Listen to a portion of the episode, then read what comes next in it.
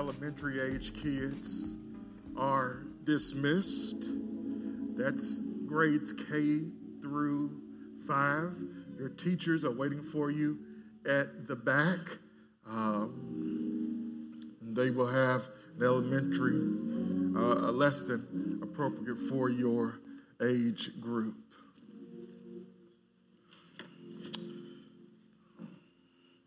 The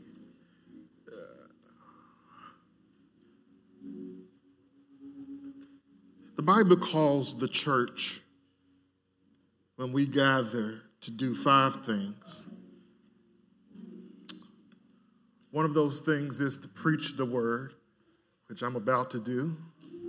Another thing that we're called to do is to sing the word. We've done that this morning. We'll do more later. We're called to read the word. We'll do that here in a moment.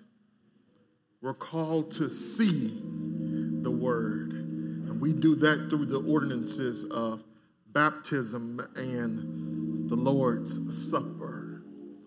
But one of the other things that we are called to do is to pray the word. And Pastor Dominic just led us in a time of prayer. And somewhere in my spirit, I could hear someone in this room or on this live stream saying, This is like the longest prayer that I've ever sat through. And beloved,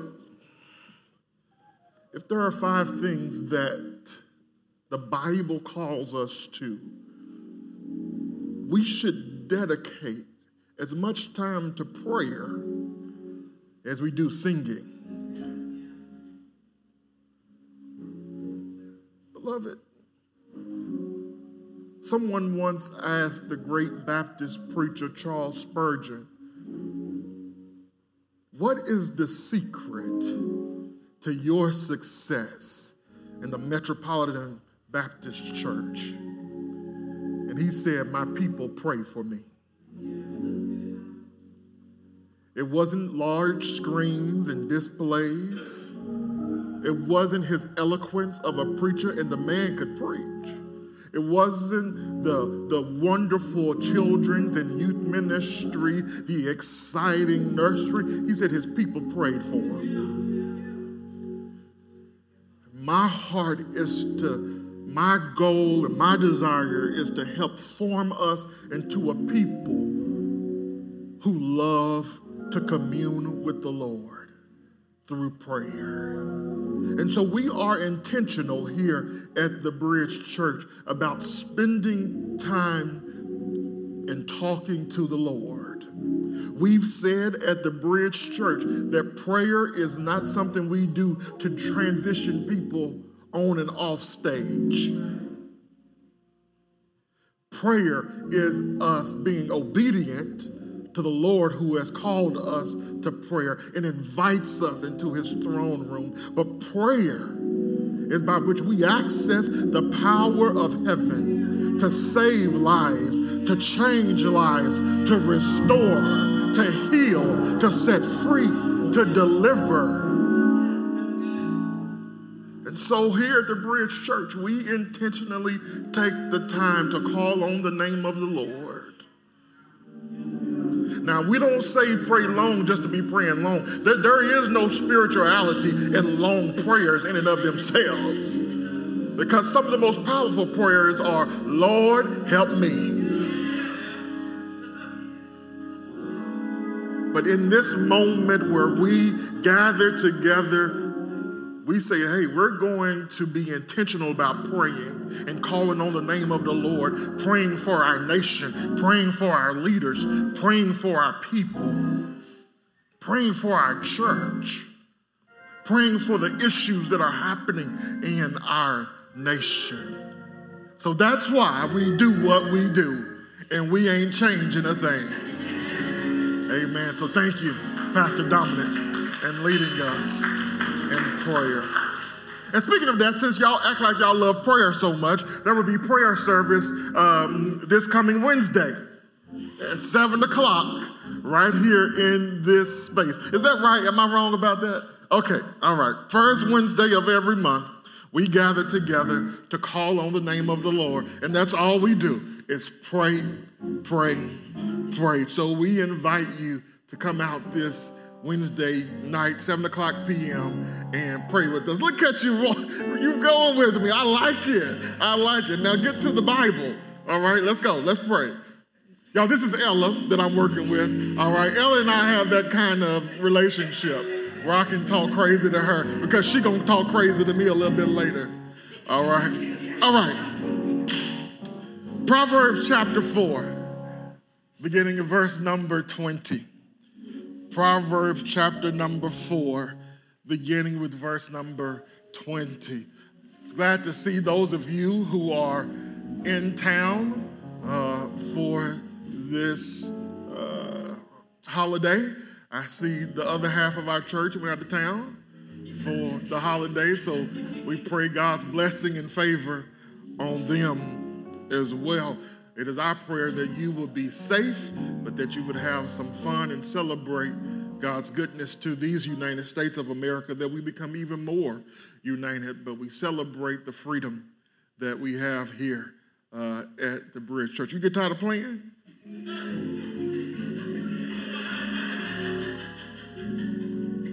I'm gonna call our payroll company, see if they get tired of paying you too.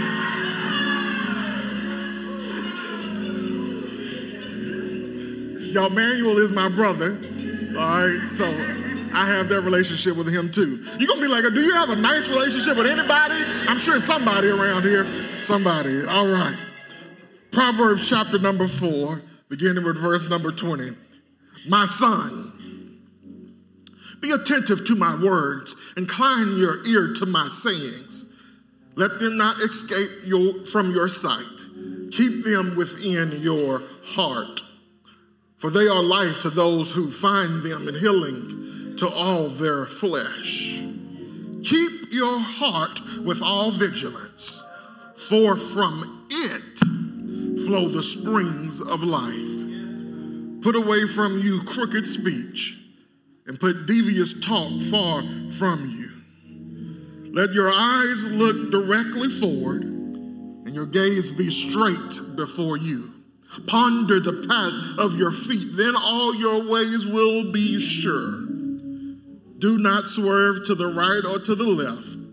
Turn your foot away from evil the word of the Lord. Thanks be to God. All right, I'm done now.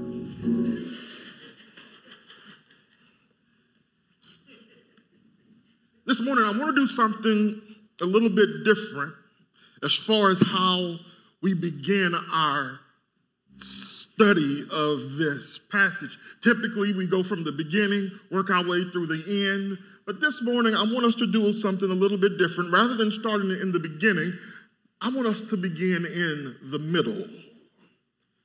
Because this is the heart, the center, the thrust of this passage. Verse number 23 is what this passage is all about. Verse 23 says, Keep your heart with all vigilance, for from it flow the springs of life. This father here in Proverbs tells his son that above all else, keep your heart that, that this phrasing, some translations say above all else, keep your heart. That, that idea of above all else signifies priority. This, this is the priority. Get this right, son, and everything else will fall in place. So the priority is to Guard your heart. So if anybody asks you, what was the sermon about today? You've got it. Guard your heart. This sentence, he, he says to guard your heart, but he said, son, it must be guarded with all vigilance. That sentence in the original, it literally reads, guard your heart with all guarding. It, it, it is the sense of you need to guard your heart like it's a maximum security prison.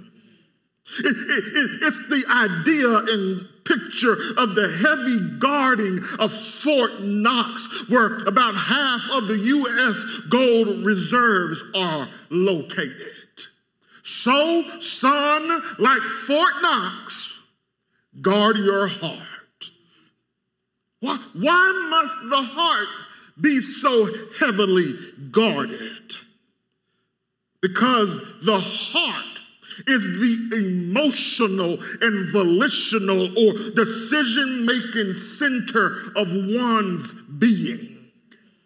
The, the heart is the very core of who we are.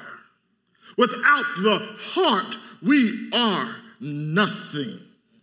And for, from the heart flow the springs of life. It's the source of life. The, the heart governs all activity. The heart, it's the center of our thoughts, our emotions, our desires, and our motivations. This idea is not foreign to the New Testament. We hear it from the master teacher himself, the Lord Jesus Christ, in Mark chapter 7, beginning in verse 21.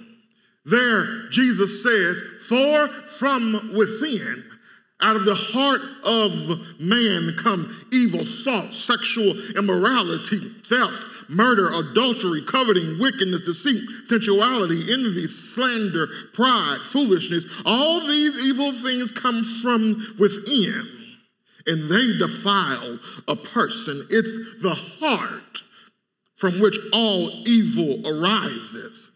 If we keep reading in Luke chapter 6, verse number 45, Jesus said, The good person out of the good treasure of his heart produces good.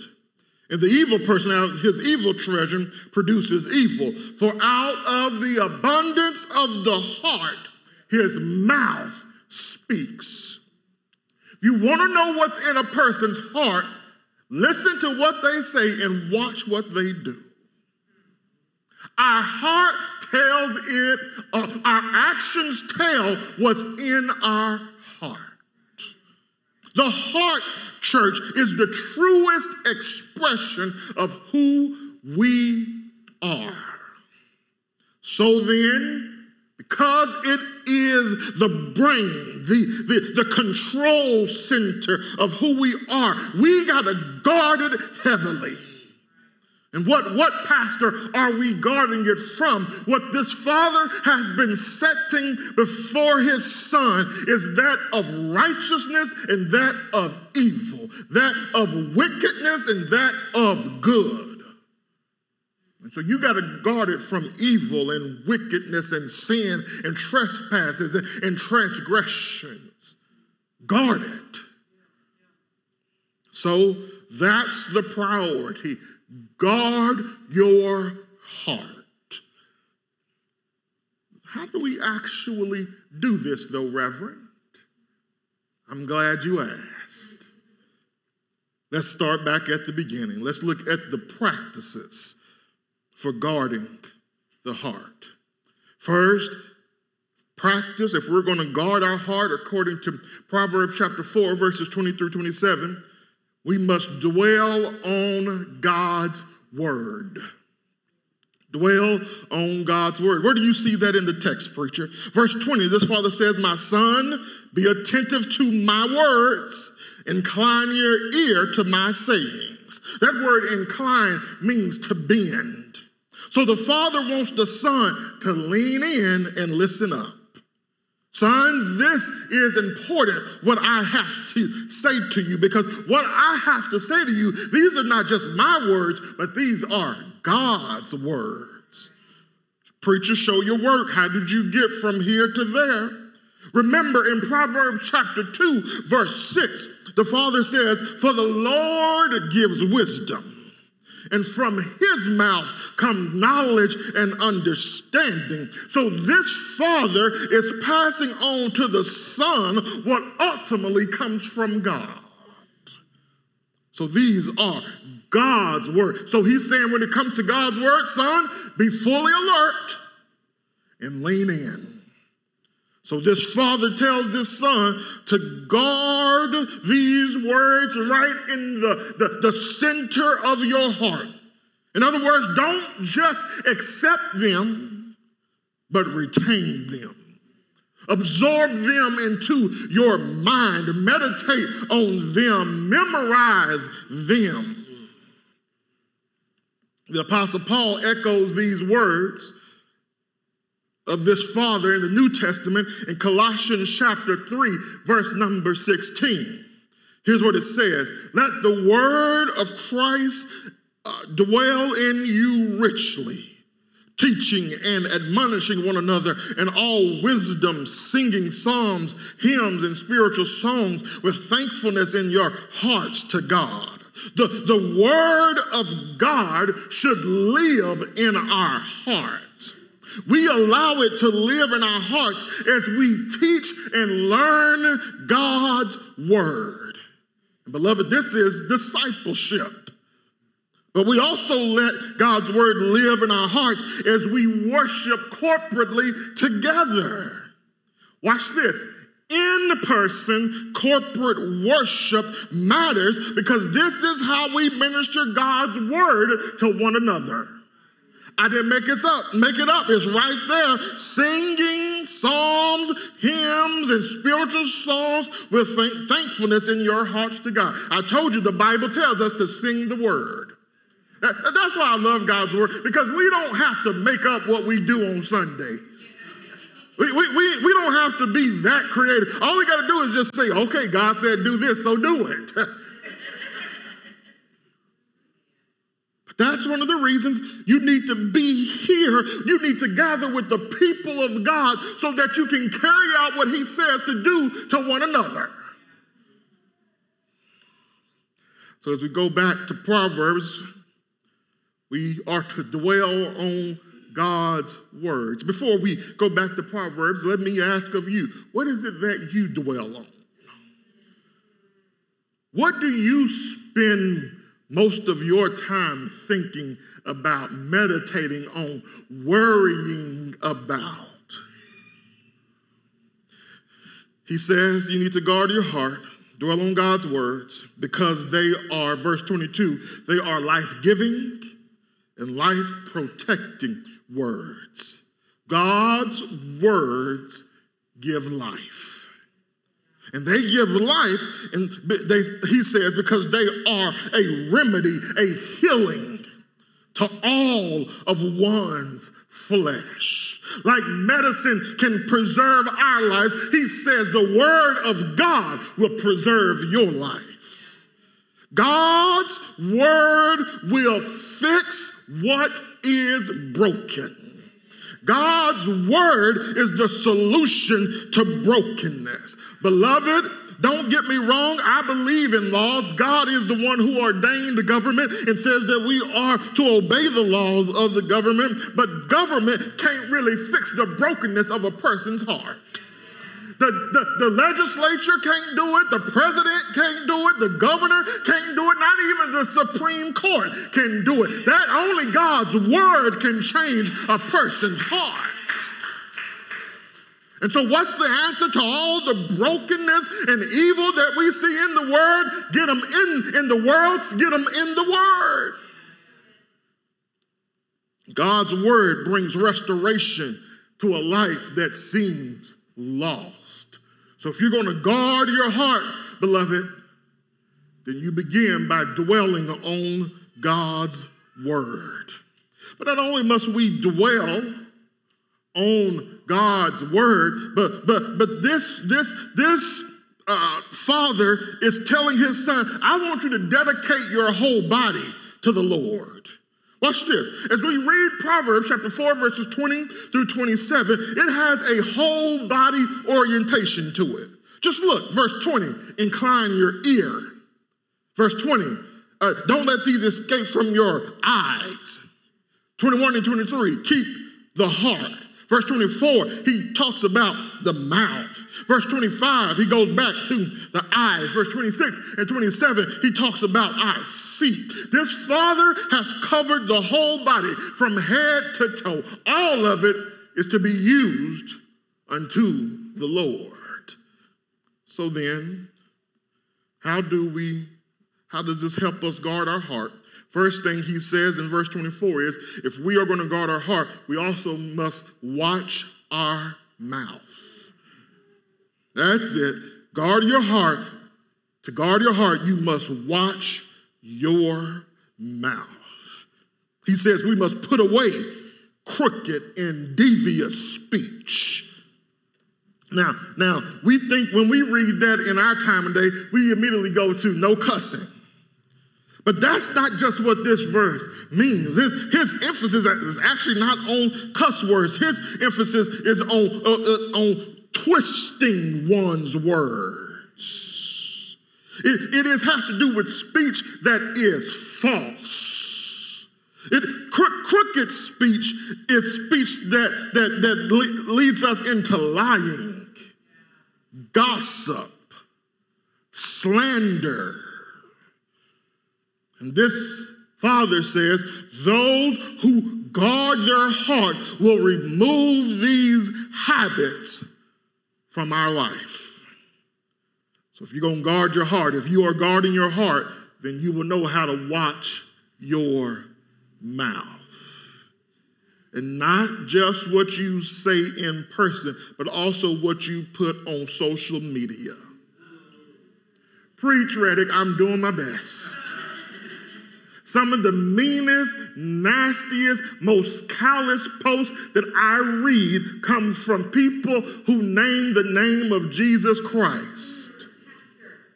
Why is it that we sound just like the world?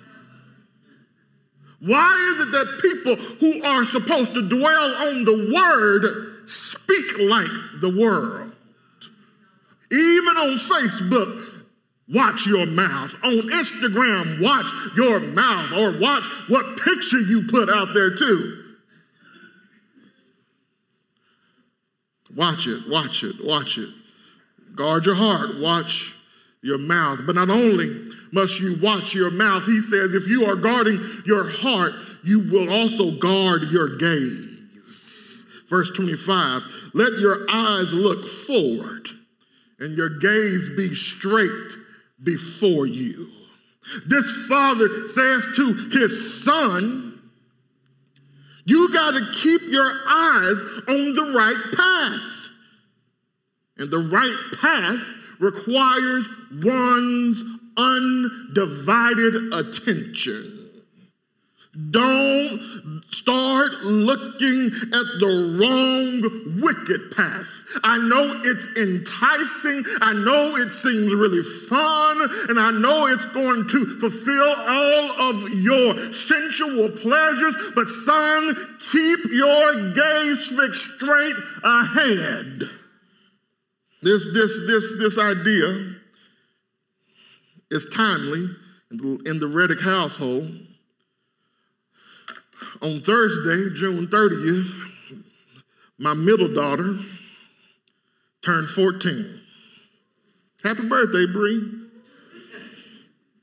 However, on her birthday, she spent most of the day cooped up in a classroom in driver's ed. And so now I'm thinking, as I prepare to teach her to drive, I'm having to remember all the rules of the road. What's so funny, Tamara? I'm a good driver. First rule that they teach you is keep your eyes on, thank, help me preach this thing, on the road. Keep, keep your eyes on the road. And we're told to keep our eyes on the road because the teacher knows that if you take your eyes off the road, Distractions can be fatal. If you're not looking straight ahead, you might miss the car in front of you that's braking and you might rear end them. If you look to the right or to the left too long, you're likely to veer in one direction and drive off the road. That's why you got to keep your eyes on the road, Bree. Don't get distracted. You don't need to respond to that text message right now. Keep your eyes on the road.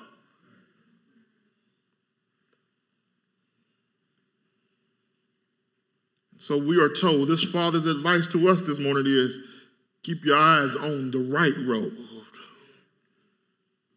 Look straight ahead because our gaze determines where we go.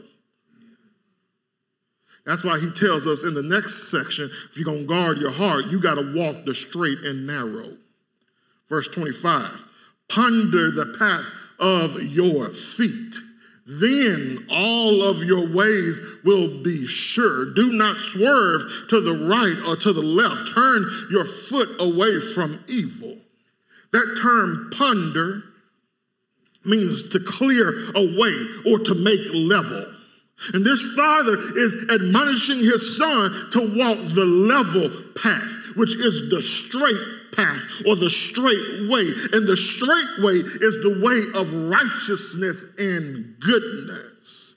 Son, you are to be committed to the straight way. Don't swerve to the right or to the left. What's wrong with the right or the left? It's the way of evil. The way of righteousness is straight ahead, the path that I've been telling you and teaching you about. Stay on this path. Don't go off of it because there's nothing good to the right or to the left. We too, like this son, church, must be unswerving in our commitment to the way of righteousness. We must stay on the straight and narrow way. Yes, it is narrow. It leads to life. The broad way leads to destruction, but the narrow way leads to life. And here's the thing if you are on the narrow road and you talk, take uh, the wrong step, you go the wrong way, that false step could be fatal. And so, yeah, you better stay on the straight and narrow. So, if we are guarding our heart, then our then then, then our walk, the way we live, will be according to God's word, God's ways, God's will.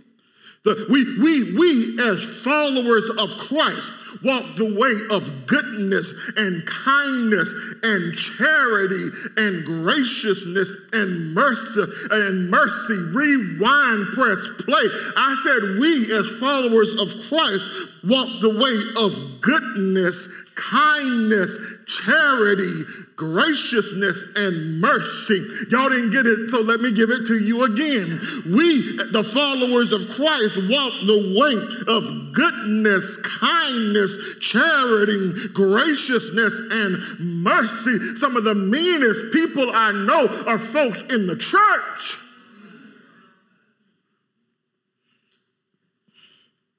Some of the most jealous people are people in the church. We've swerved to the right. We've swerved to the left. We've let the culture infiltrate our hearts. And so he says, Stay on the straight way, son. Walk the straight way.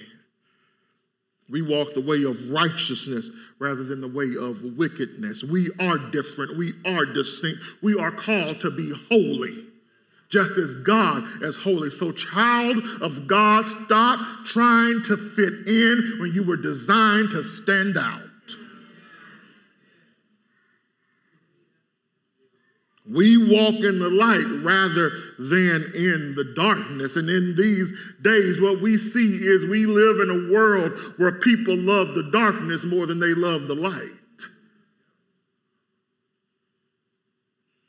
All right. I told you a lot of what to do. I, I, I hear our theologians saying this seems, some of you are saying, Brandon, this seems very legalistic. For those of you who are not as mean, you're saying, Brandon, this seems very moralistic. First of all, I'm preaching what the Bible says. And this, by, this verse has given us imperatives, commands to obey. Obedience in and of itself is not legalism. Matter of fact, Jesus said in the Great Commission, teach them to obey. Thank you. Help me preach this thing. And so obedience is something that has to be taught. Now, if we obey in order to earn God's love, God's favor, now that's legalism. That's my first point. But my second point, in response to this legalistic and moralistic uh, accusation, is let me finish my sermon. because the truth of the matter is, before we can guard our hearts, we must make sure we have a good heart. And unfortunately, we all are born with bad hearts. Our heart's desire by nature is to rebel against the Creator. And as a result of corrupt hearts, we are dead in our trespasses and sins. And the only way to live again is to receive a heart transplant. And what's sad is we're, our heart is so bad and our heart is so corrupt that we can't even help ourselves. We need help from outside of ourselves. That's why God said in Ezekiel chapter 36, verse 26 and 27, here's the good news the new covenant, I will give you a new heart and a new spirit I will put within you.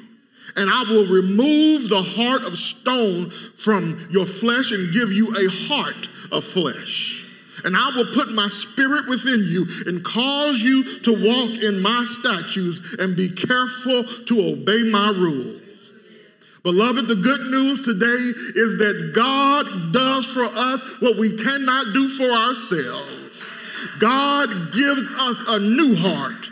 And he, but he only gives a new heart to those who place their trust and confidence in his one and only Son, Jesus Christ. That same Son of God, Jesus Christ, who died for the sins of people with corrupt hearts that same Jesus who died was buried and buried those old corrupt hearts in, in a grave. But that same Jesus has come to life so that all who believe in him can now receive a new heart. Beloved, that is the good news.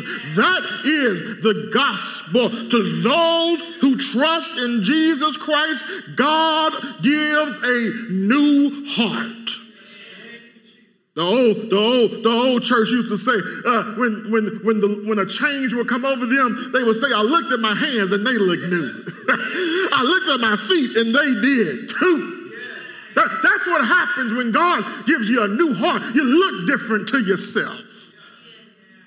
God says, not only will, you, will I give you a new heart, but he says, I'll even give you a new spirit, which brings the dead back to life. So today, if you are here and you need a new heart, we implore you to trust in Jesus Christ. But to those of us who have a new heart and a new spirit, good news, even in that verse, those verses, are that we have just what we need to walk in God's ways and obey his commandments. God has put his spirit into us. Listen, if you try to do it on your own, in your own power, with your own ability, if you're just uh, uh, uh, uh, uh just you you you're just going to rely on your own self, then you will fall and you will fail. Oh, but if you rely on what God gives you, that's called the Holy Spirit then you can do what God has called you to do. The Spirit of God has been given to you to empower you and to enable you to do what God says. By God's Spirit, yes, we can guard our heart with the help of the Holy Spirit, you can watch your mouth. I know you feel like, Pastor, it just comes out. It comes out before I can even think it. Well, just the good news is the Holy Spirit can help you hold your tongue. The Holy Spirit can help you watch your mouth. You can stop lying. You can stop being dishonest. You can stop complaining all the time. You can stop gossiping all the time. But it's only with the power of the Spirit with the aid of the Holy Spirit, you can guard your gaze and fix your gaze on Jesus Christ, the, the, the, the author and finisher of our faith. With the power of the Holy Spirit, you can walk the straight and narrow. What God calls us to, God equips us to do. So, church, above all, worship team, you can come back. Here's the priority guard your heart, for from it flows the issues of life. The heart is the control center. It does, tells, uh, it reveals.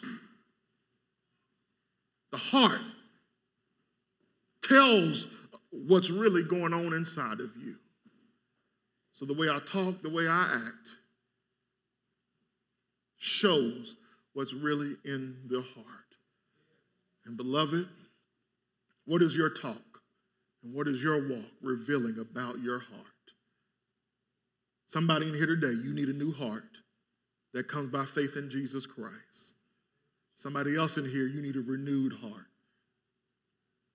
It's become cold to the word of God, to the preaching of God's word. So today, God says your heart can be renewed. You have the Spirit in you. Come home. Come back. You received a new heart. Now, let's live in the wisdom of God. Let's guard it. It's who we really are. This new heart, it's a gift from God guard it. This new heart. It costs God his one and only son's life. Guard it. Guard your heart with vigilance. Be diligent in guarding. We, we, we have to mortify the flesh. We got to be killing sin, or sin will kill us. Guard your heart. Watch your mouth. Guard your gaze. Walk the straight and narrow. Let's stand.